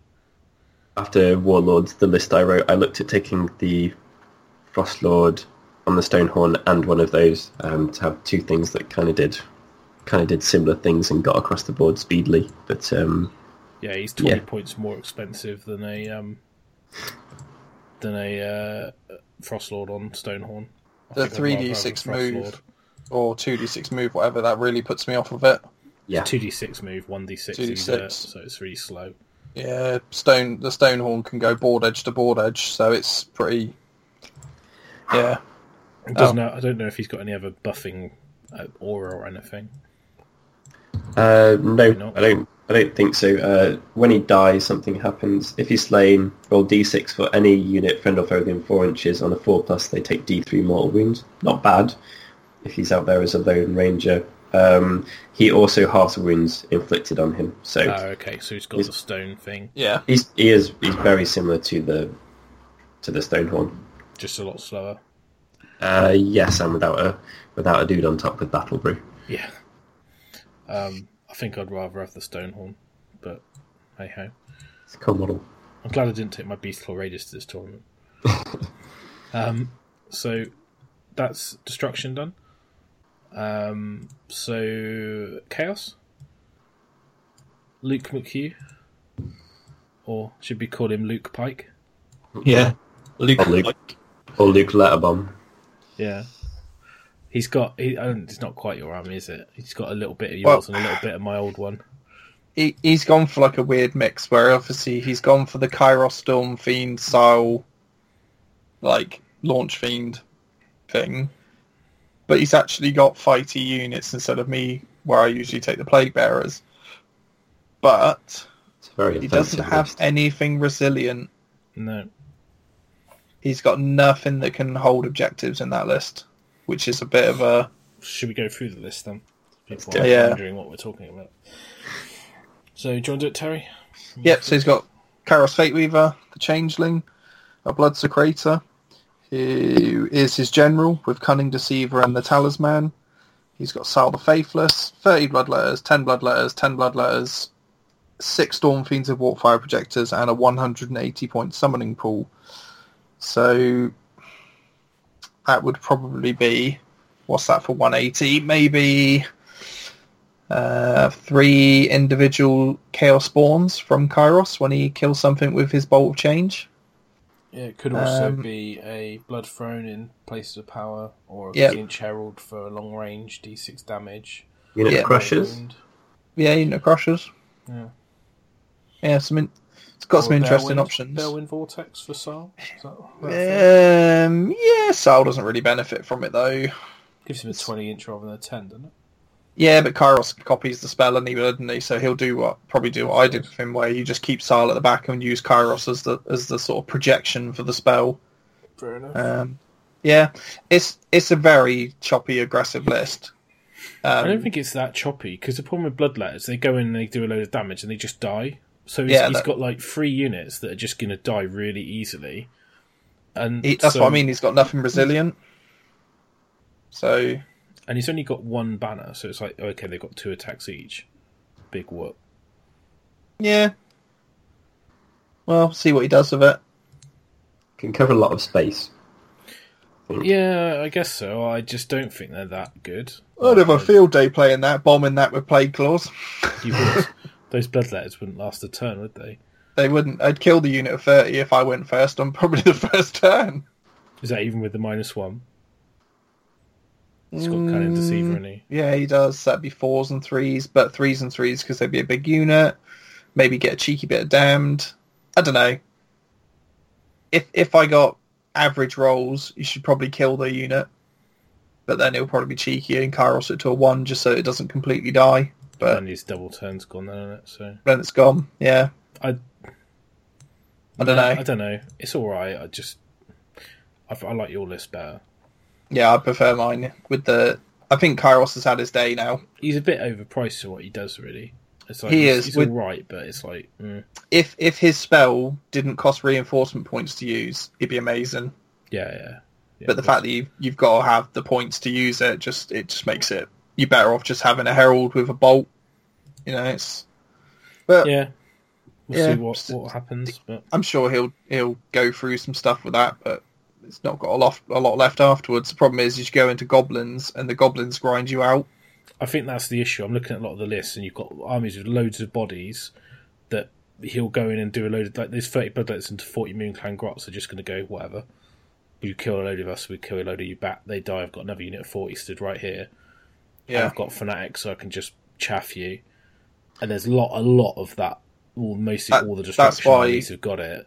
yeah. Going back to what Byron said earlier about what army would you take, I'd love to have taken the Vermin Claw to this. Having those Yeah. like 200 rats on the table would have been immense. Just immense. They go, I've got 40 goblins. You go, well, I've got 40 clan rats that will delete your 40 goblins, so I win in the trade-off. Yeah, Uh, I don't know. Because the know. clan rats, you obviously you'd buff with all the tasty stuff and just throw them across the table with Death rattle Sal. hordes, Just mate. Death rattle hordes. yeah, That's the way to go. it'd be nice to see this game go a bit horde hammer. I, I don't know because I I think the problem with big units is they just take a long time to move around. And Yeah. if you look at the list, you're already seeing a lot of units on the table. Like you know, death Yeah. aside, you look at all the destruction lists, and one one's got you know 120 infantry. The next one's got what 40, 50, 60, 80, um, 80 infantry in it, and bearing in mind most of that is two wounds. Then you've got another list with hundred infantry. Then another, and then Luke's got fifty infantry, like combat guys with storm fiends and combo pieces. So I think there's plenty of big units in the game. I don't know if there needs to be a push to have more, but you know, just just my two cents really. Um, Yeah, I, I think this is very strong taking big units, but I think it's also a bit detrimental to the game because you end up with big units that are just everywhere and are slow to move, and the game slows up, and it's lots of rolling dice and a lot. yeah. Of, Maybe we'll see model and wound caps come in at some point. It's a it's a move towards taking things that they don't actively do anything. They just take a long time to die, don't they? So Yeah. rather than a, a proactive, assertive mood towards this does this thing in this way, it's well, this lasts for a long time, which is a, a like. Of course, there's a lot of place for that in in any army, and it's a good flexible thing to have, but it does slow things down. Yeah, exactly. Yeah. So, um, Ricky, So then we've got my list next, and then Ricky. So, oh, off off the wall here, isn't it? I mean, this is- is that Lawrence army in it? Is it off Martin Morin's wall? is that is that Archaon on foot or Archaon on? I think that's the big one. It's just a big, Big one. one. It's got to be. So Archaon on the big dragon thingy. Sayl the Faithless. So what's that? Three for three so far on Chaos, aren't we? For Sayl. Uh, Lord of Khorne on Jugger, who has the Crown of Conquest. Lord of Slaanesh on a demonic mount. Chaos Sorcerer Lord on a steed. A Bloodstoker. Three Varangard with ensorcelled weapons. Three times ten Marauders with axes. And ten Plague Bearers. It's not a lot of bodies in that list. No. No, There's there's less than 50 models in that list, which is what my old first list suffered from, where there's less than 40 models. Um, obviously, all of that stuff buffs Archaon, and Archaon just goes round as a one-man wrecking crew. So, it's quite a nasty wrecking crew, isn't it? Double pile Yeah. from the Lord of Slaanesh, is that right? yeah, Lord on Juggernaut is the Plus one to wound. wound. He's Bloodstoker for plus three on the charge and run. Reroll, Reroll ones to ones. wound. The Sorcerer Yeah. Lord to give him reroll ones on the save and Mystic Shield. And ah. Sayl to pro- project him across the table 18 inches. But- does does Archaon need Sayl? I feel like that could have been something else. I would have um, I would have put Bloodsecrator banners in, I think. Yeah, But I don't know because Sayl, you say that, but it does make the difference from his normal move of what is it, twelve? Well, the thing is, when he gets wounded, he slows down as well, doesn't he? So, So if, if you are given move 18 from Sayl, it doesn't matter if you've got one wound left, you're still flying across the board. plus he can always do it with the Varangard to keep up with Archaon instead. Oh yeah, yeah, you got to fly them Varangard. Um, yeah, it's okay. I I don't think it's going to do that well. I, I think there's too many things that we've gone through already that can deal with Archaon quite happily. I've never Like, uh, really played against Archaon to know how does hard it- he is. He does attract attention well, doesn't he? That's one of the. I, of the I think six him snakes will do him in one round. I think in scenario play you just kill the rest of the army and then it, and then you just go, well, I've got the mission, so Yeah. Can kill as much as he wants. It doesn't make any difference. Yeah, in that list, you just kill the three units of ten marauders and you laugh him, Yeah. and they're not they're not that hard to kill either. No. So, um, yeah, it'd be interesting to see how he does with it because you know Archaon can he can you know turn on and go pretty badass. So, be interesting to see what he um what he pulls out with that. It's his first time at the Masters as well, so that's pretty cool. Um, Pano, It's first time submitting a mist on time yeah, as and first yeah. list submission on time. So, yeah, fair play. Shout out for that one. Um, so Pano, yeah, Mighty Lord of Khorne. Obviously, it had to be in there. I don't think he could ever take a list that didn't have that in it. Who has the Chaos Talisman and Dark Avenger?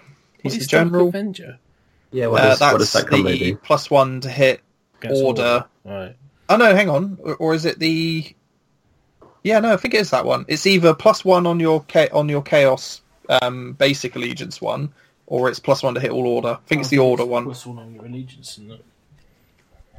Let's have a You got your yeah, double on. check that. I'll have a look. Yeah, so two Bloodsecrators and two Blood Stokers, a Skull Grinder with Chaos Rune Blade, two lots of 10 Blood Warriors, which is pretty tasty, 20 Blood Reavers, three Khorgoraths, five Skull Reapers with Demon Blades, two lots of five Wrathmongers, 10 Blood Reavers, and then the Goreblade Warband. Um, it's, What did the what did the three Khorgoraths do? Because he was using those well at bad dice, wasn't he? But I can't I can't remember what it was they do. do. I don't think they No. really do a lot, but because he's got all the banners and everything in there to buff the rest of Khorne, they go from being like a bit meh to yeah, they're not bad.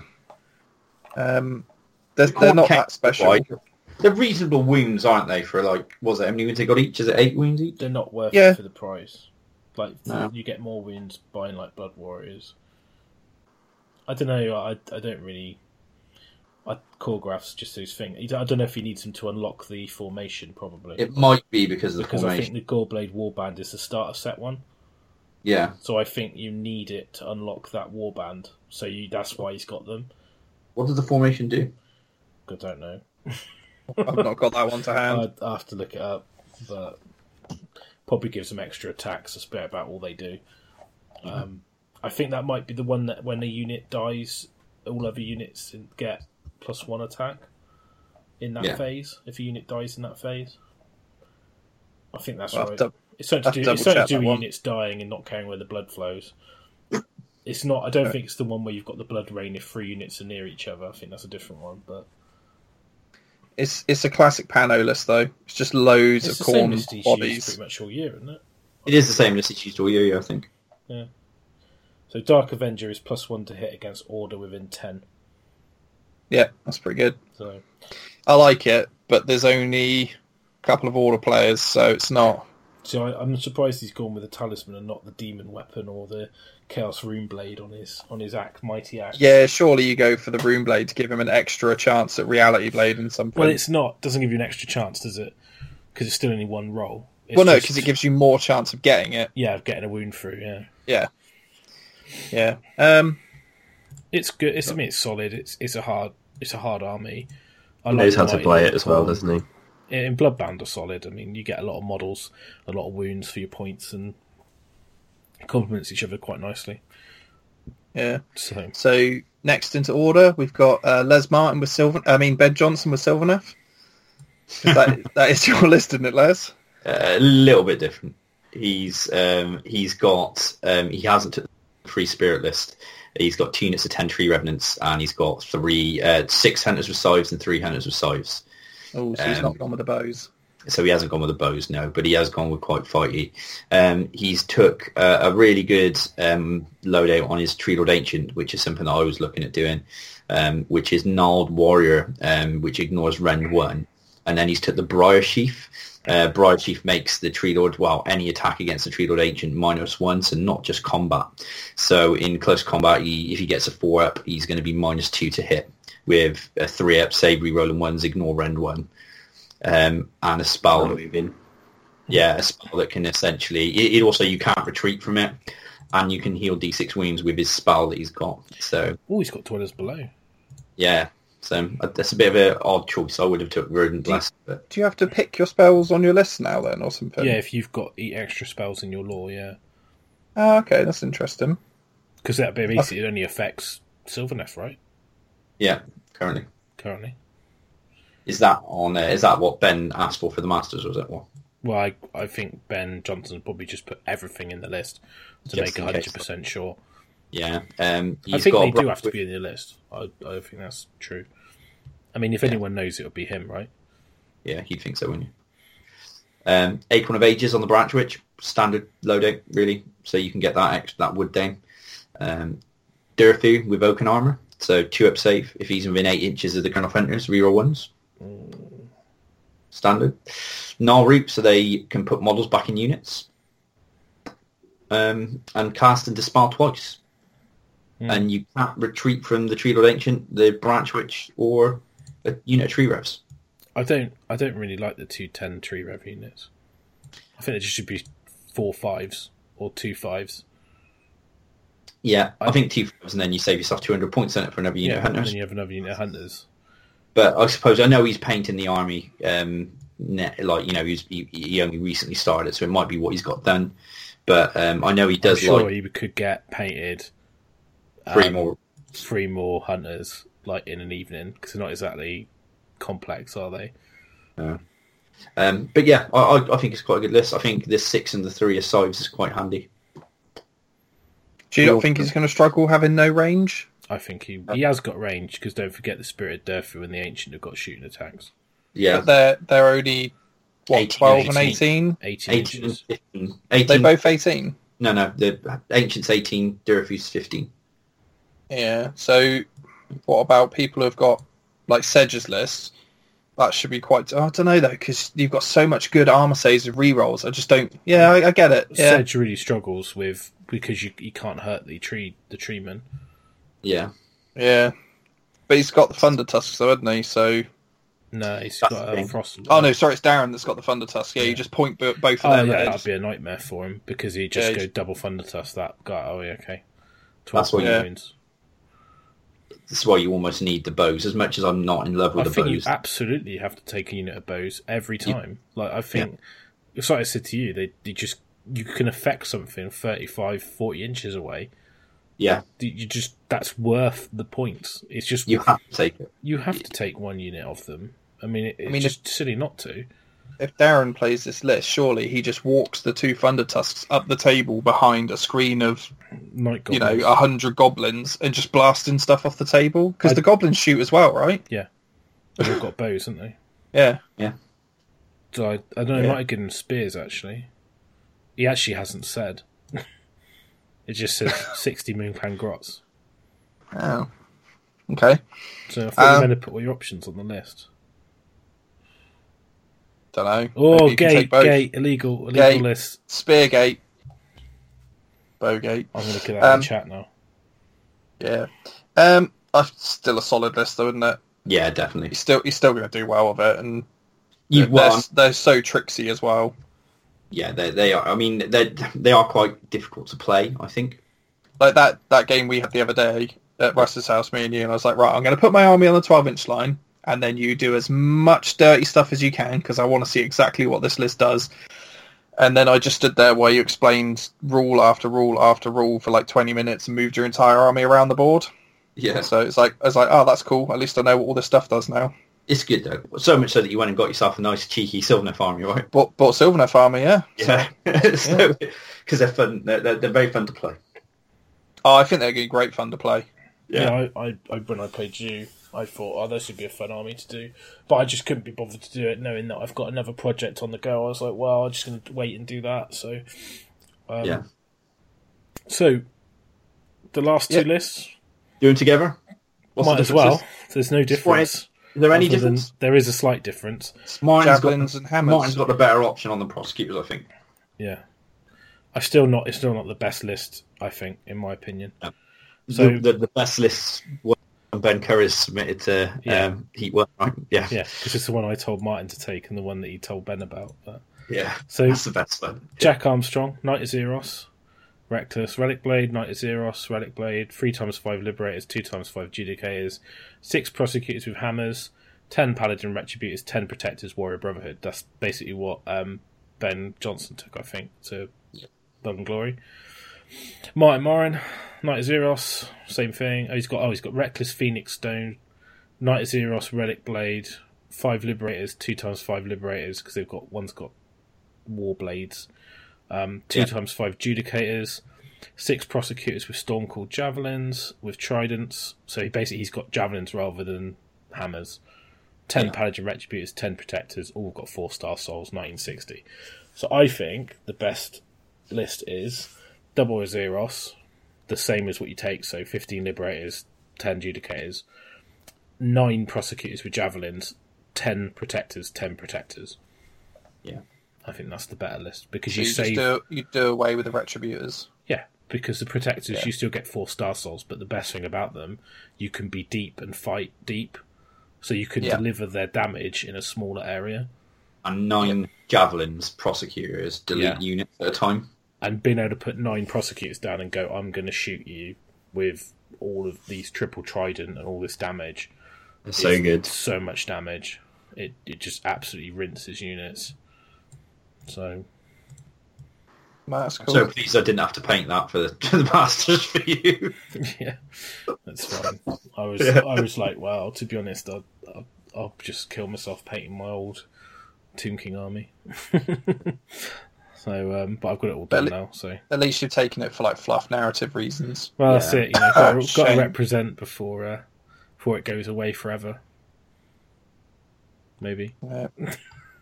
so um yeah i like my um yeah so okay then that's it so we've got five death armies um three order and then four destruction four chaos So it's quite a nice split Pretty decent Yeah. split, yeah.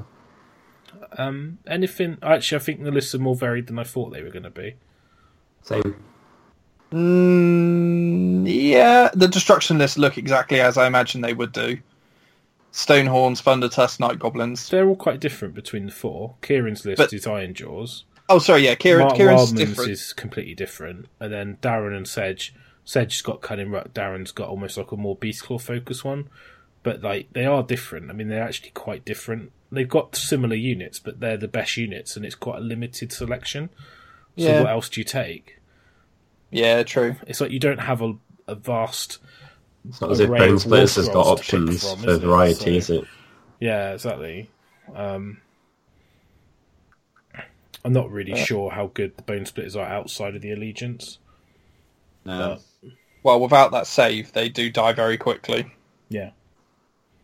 Um, but yeah, no, be good to um, good to see who comes out on top. So just go quickly, each of us, one, two, three. What do you reckon, Byron? I don't have a clue. Come back to me in a sec. Cool. Right then, Russ, I don't know. Why don't you go? Les. I reckon list wise, yeah, is I think one's a difficult choice, but I, I think it will be. I don't want to put them in order, but I think the All three right, top top three, no particular order. no particular order. Yeah, Let's just just in fact the top three. Who's the master? 2000, he's the master. 2016 season. Who's the master? Pano. Are you picking the person or the list? I, I'd Both. love. I'd Who love do you it be think? Look at the list. Look at the environment. Looking at who's there. Pick who you think is going to come out as the master. Season of 2016. Go. That's what I Darren don't, don't- Palmer. Okay, Okay, Darren from Darren Palmer. Terry. Darren, I reckon. wait, you Russ, I'll go last. Byron, or do you want me to go? I'll go. Somebody Okay. So, so I'm torn between three people, which is um, Jack, The three Tomb King players. Jack, Jack, Sedge, and Russ. But I think Russ will take the Masters this year. Ooh, pressure. It's your year, mate. It's not. it's not. tell you right now, it's not. I think Byron? a, a Tomb King list or Darren's Destruction list. I think are, are very, very solid and solid in all of the scenarios. Hmm. I think Darren's list is very good. Yeah. I'm going to go a bit left field, and I'm going to give it to my main man, Dan Ford. Yeah. Oh, what a pick. I think so. He, uh, I think it's going to be. I really He's want. come so close he's so come many so times. close to stuff, and I think he's just going to tron it. He's also he's also been playing Tomb Kings on repeat, hasn't he? Yeah, He's not he's not just whacking out something that he thinks is cutting edge for the Like masters. me. He's been he's been taking softened versions of this list for months and months and months. I uh, I really I do think I like his list the most out of the Tomb Kings lists, but I do think with the amount of I, I would have possibly said him, but I think with the amount of people who can put screens in front of their crap, um, it might suffer a bit more. Although I just love the raw damage potential he's got on the go. yeah. That's why I think it's got to be Darren Palmer. He's got the, the screen and the stuff behind it to do the damage. Yeah, I think so. I, I'm, I don't really want Darren to be the master, but No, it's a it's a really boring. Like it's very good, but it's such a boring list, isn't it? yeah, it's not really my favourite. If you could pick pick one, you don't really want to pick Darren, do you? I mean that. It's not. I don't even think it's like his army. No, it's not like he turned up to South Coast with his crazy mortal wound output that he he Raymanned out and worked out that he could do on average or on minimum this many wounds a turn, and that's still enough just to kill anything. It's it's Maxim's list with tweaks. Because I think Tony Moore would do really well, but he will just fall down because he doesn't have the. It's not a diverse enough army. Do really well in four of the scenarios, I think, and or against four matchups that aren't his kryptonite. I don't. Then- I don't even think Dan Ford will win actually because he hasn't got any range. It's really hard to call, isn't it? That's Anyone why. there could win. That's the reason for me saying a Tomb Kings list. I reckon I'll win. Um, it's me. Okay, Just let's not bother going. Let's just get the trophy sent right. Yeah. I'm kidding. I'm kidding. beautiful. Dick. No, I don't think so. I'd turn up, and never play a game in the army, and be like, "Oh, I'm here, guys, with my Tomb Kings." I don't know. And we playing a game on Tuesday. Oh yeah, so I have one game, but I think I'll I'll um regret not having a wizard. I think. Yeah, We'll see. mm, fair enough. Interesting. But I I think on on list alone, I don't know. Sedge's got- list is good as well. Well, I said I reckon you, Sedge, or um, or Jack, because just how flexible the Brotherhood is. I don't think Jack will win because it, he's not really. He's kind of half playing AOS. For my opinion, he kind of just turns up. I think if you're going to pick a Warrior Brotherhood one, it's got to be Martin over Jack because he's been playing it a lot now, and he's got He games pretty regularly, doesn't he? I, Yeah, I he- think he's- as well, Warrior Brotherhood is just going to fall to bits against some of these armies because he just can't kill the bodies. yeah. You drop down and kill goblins. Woo! and there's loads of stuff that can interrupt your charges. I mean, like, I I'm honestly not bothered about playing Warrior Brotherhood because I just don't think they can do enough damage before my stuff grows back. Yeah, Yeah. It'd be Pano. Liam said at the start of the year, Pano. Okay then. Uh, where do people predict they're going to come? Where are you going to come, Terry? top half. Not top That's- quarter? No, I, I just there's just to, so many strong lists. It's so draw dependent. I think if I play a good game all weekend, top half will be all right. That that'll be okay. I, I, I can't. I don't think I've got any podium in me uh, for this one because the Okay. lists are just too good. Yeah, I don't I Um, don't think yours holds up. It, I just I can't compete with my my list. Can't take on like if I play any of the Tomb King lists, I'll just get rolled off the board because they go in and they kill your front wall. If they got double piling, they definitely kill your front wall. You retaliate and kill six snakes at best, and then they just throw six more in and just clean up. So if if you kill the six, the other six get you. If you don't kill the six, twelve get you. So, you know, I don't think I'm going to beat the Tomb King players. So that's three matchups I can't win right there. The destruction lists, Kieran's is probably the only one that I could probably fight because he doesn't have insane amounts of chaff. The other guys, my Storm Fiends won't do any damage because I'll never get to shoot what I want to shoot because it'll be goblins in the way the whole time.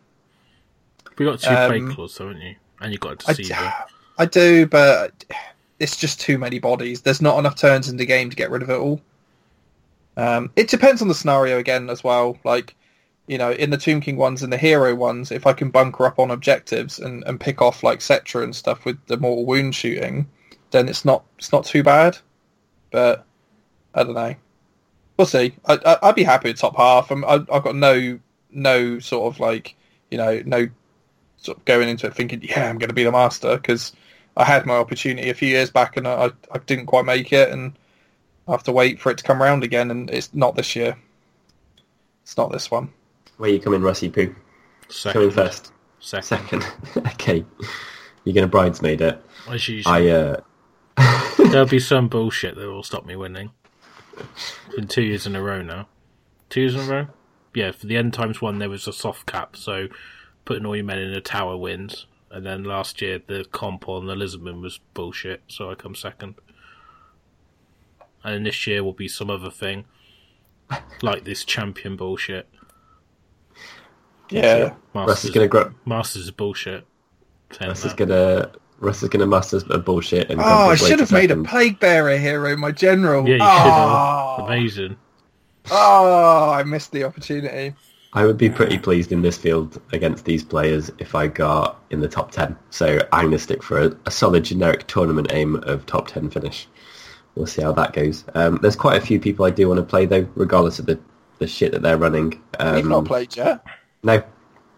There's a load of people who are going to be in that room who I wanted to play for a while, and I've got the best odds of playing them, so it's only a 16-man tournament. So Yeah, I've not played you, Martin, Ben. Um, I think I've played everyone else. oh dear, Yeah. you play too much Warhammer, don't you? I've not played Luke McHugh actually, so there's four people. Four people I haven't played. I've not played Kieran. And I played Kieran loads of times. Pano. That's it. Don't think I've played Ben Johnson at Age of Sigmar. I've not played at least half of that field, I don't think. I never played Ben in eighth. We've not played. I've played Ben a lot over the years. Um, Just so I can join in, I haven't played Byron. Is that it? Uh, I think that's it. No, Ricky. I haven't played Byron or Ricky. And oh, Byron, Ricky, and Jack. Sorry. If it's any consolation, you won't get to play any of them anyway. You horrible poopy I'm man. sorry. Couldn't resist. Okay. You have to So- just do better next year, Les. I want him in. I want it. He's my man. Or this year. I have to care for the second half of the year. I need to see 25% face hammer at the Masters next year. Yeah, it would have been nice, wouldn't it? Um, so that's that. Masters predictions, armies What are covered. you watching Always it with co- interest? controversial pick. Who's for last? Who's going to spoon the Masters? Kieran. Kieran, You reckon? No. Ricky. Oh, Ricky, maybe. Pe- yeah. Maybe Ricky, just because But he seems to always pull games out of his bum, though, doesn't he? he I've does. got, He to, gets I've got to be in the running, right? What, for Well, yeah. last? I don't know. On- I think your list is pretty strong. Who do you think's got the weakest list there? Ooh. I don't understand Mark's. No, I, I'd I'd say Mark's list is probably the weakest. I, I, No, I, I, think don't think Archaon- Kieran's is that good, and I don't think the Archaon list is very good. I think I the Archaon one will just do nothing at this event because he'll, Oh. he'll play it. Do you know what would be the Yep. best last place finish? Ben Johnson. what with Silvermouth? Yeah. Because they're quite a tricky army to use, and He knows what he's doing. He's not a bad player. He can. not to say he was a know. bad. No one there's a bad player, hence being in the Masters. Yeah, That's true. the thing about the Masters. It's like everyone there is a decent player, otherwise they wouldn't be there. And you get to the point where you're like, okay, so who's going to finish? And it, it- I mean, I remember when Ben Curry come last at the Masters. Um, you know, it's it's somebody's got to be last, right? that that was my biggest fear last year was finishing last at the Masters. It could be me. It ain't gonna be you. I could be. I could be in a week's time going, oh, oh this compendium's just rubbish. Mate, if you come last at the Masters with that Tomb King list, no one will ever take you seriously again. I've not. I've not played any games. You're playing Tuesday, you Shut can't up. use that. I, I, no, I could call it off. No, I need practice. I need to just make sure I know what the scrolls do. That's the problem. You just need to know how to deploy the list, and then you're good. I don't know. I, last place is a horrible thing to call, isn't it? You don't think? Yeah, I, I, you, you don't. Want to put it O- on. on list alone, I think Ricky's list won't be able to do enough to win the games against the hordes of infantry because Archaon just just can't get It's through an it old-fashioned army, isn't it? Yeah, it's it's it's it is outdated. Um, Isn't it only a year old? Yeah, but the games move so quickly, isn't it? I mean, it's almost a non-general's handbook list, isn't it? Yeah. It's almost a South Coast list yeah, because Martin didn't take that under General's handbook, did he? no, he took it under Clash. So I I don't think it's a General's handbook army. So he might have took it to one Bristol event under General's handbook, maybe. No, because it was no, because I played him with flesh eaters and I hadn't, I didn't have any of the artifacts. So I don't, I don't think it's a an up to date army. If that makes sense. But it's Ricky, so You'll pull it out. He's just going to win. He'll be fine. Next show will be me crying in the corner. Oh, come last. we'll have, I'll have to record that episode from the shower. I can just cry. you'll be uh, Terry the Spoon Pike for the entire year. On that bombshell. There you go. oh, Well, oh I'm that's a little- frightened now. Oh, the pressure, the pressure's on. Well, I think Les, that's. do you want to Uh, come take my place so you can be last? you won't be last. Who? Me? Yeah, Uh, I mean, I've got enough games in. I think I. he'll beat Kieran. Did it already. Counts, Yeah. right? Just- yeah. Right. Beat Sedge. Done that already. Yeah. There you go. What? No, I'm joking. I don't, I don't think Sylvaneth could compete in that. No, that's why I didn't want to borrow yours. I didn't Yeah. think they'd be able to do it because there's going to be too much stuff that can just kill the heroes, and I Yeah. don't know. I just I don't think they could compete. I'd end up taking Brother and not being practiced. yeah, So, Or they are. Skyborn. I still think Skyborn's pretty strong. Yeah, ten protective Skyborn's really good. I think. Yeah. Yeah. All right then. Well, what's that then. Yeah. Then any so- shout outs we need to do, or go go get our dice and Yeah, Dice and Mugs, know where they are. Website, pick through the link, buy stuff, done. Um, next show will probably be talking about what happened at the Masters and probably the Heat because we've got a a bit of a um, We've got a holiday, lads' holiday, haven't yeah, sort of. We're basically going to play Nerdhammer for a week, aren't we? we? Yeah. Um, and we've got um, we're going on Warhammer Live, aren't we? So yeah. Yeah. we should uh, should be quite an interesting interesting couple of weeks. Um, so there won't be any show out for probably another three four weeks until we finish with the masters and that, and we've recorded. Um, but hopefully, uh, yeah, we'll uh, we'll do quite well. So we'll see. we'll see how it goes. But it should be fun, right? It's at Warhammer World. It'll be a laugh. Yeah. I'm looking forward to it. I'm looking forward to it. If not, I'll Um, just get drunk with Tomlin. Yeah, I don't think I'm going to get uh, a painting on this time round, but we'll see. What at the Heat? Yeah, Mm, do you want to talk about? Should, should we talk quickly about our Heat list? Just five minutes. I'll Here we go. I'll go first. It'll be pretty fast. I'm It's taking the same. same list. I'll go next. I'm taking the same. Okay. Uh, Well, wait. I'm taking. I'm not taking the same. I'm taking a bloodbound army, um, and in my army, I've taken uh, Sayl the Faithless. Um, so I basically took the the warlords list I had, dropped out unit of Skull Reapers, dropped out the Lord of Change, put in Sayl the Faithless, um, put in thirty Bloodletters. yeah. Um, so it's sex- essentially the same army, but I've just put a bloodletter bomb in there. with- Running no summoning pool. yeah, no summoning pool because I've got no, Yep. I've got no wizards. So apart from Sayl, um, and he's going to be casting swoopy Flap, swoop. Um, yeah, that's it basically. So same. And uh, I'm taking the same list as I took to Blood and Glory with the Sylvaneth, but with uh, nine Sylvaneth Wildwoods. You So- hero. Are you not doing Yes. the artifact switch up that Ben's done, What's that? where you talk No, about? no, taking. I'm basically doing Oaken Armor on both Treelord Ancient and on the Durthu. Um, but yeah, taking all the woods because there's not a lot of terrain on the tables at Warhammer World, is there? Probably not. No. No, so lots of you woods can can go fit down. all the sodden woods you like on there. There you go. Beautiful. So, Yes. all right, that was quick. So we'll um, back in a few weeks, and we'll tell you about how we got on at the Heat and also at the Masters. So thanks for listening. Whoop, whoop. Oh, and if any of us lose our games fast, we'll take pictures of games at the Masters because I think that's going to be a thing with some of the matchups. Yeah. Grand. All right. Cool. Catch you there. To make sure you don't miss out on any more Hammer to Your Face, subscribe to us on iTunes, add our RSS feed to your reader, and follow us on Twitter at facehammer underscore. We hope you enjoyed the show.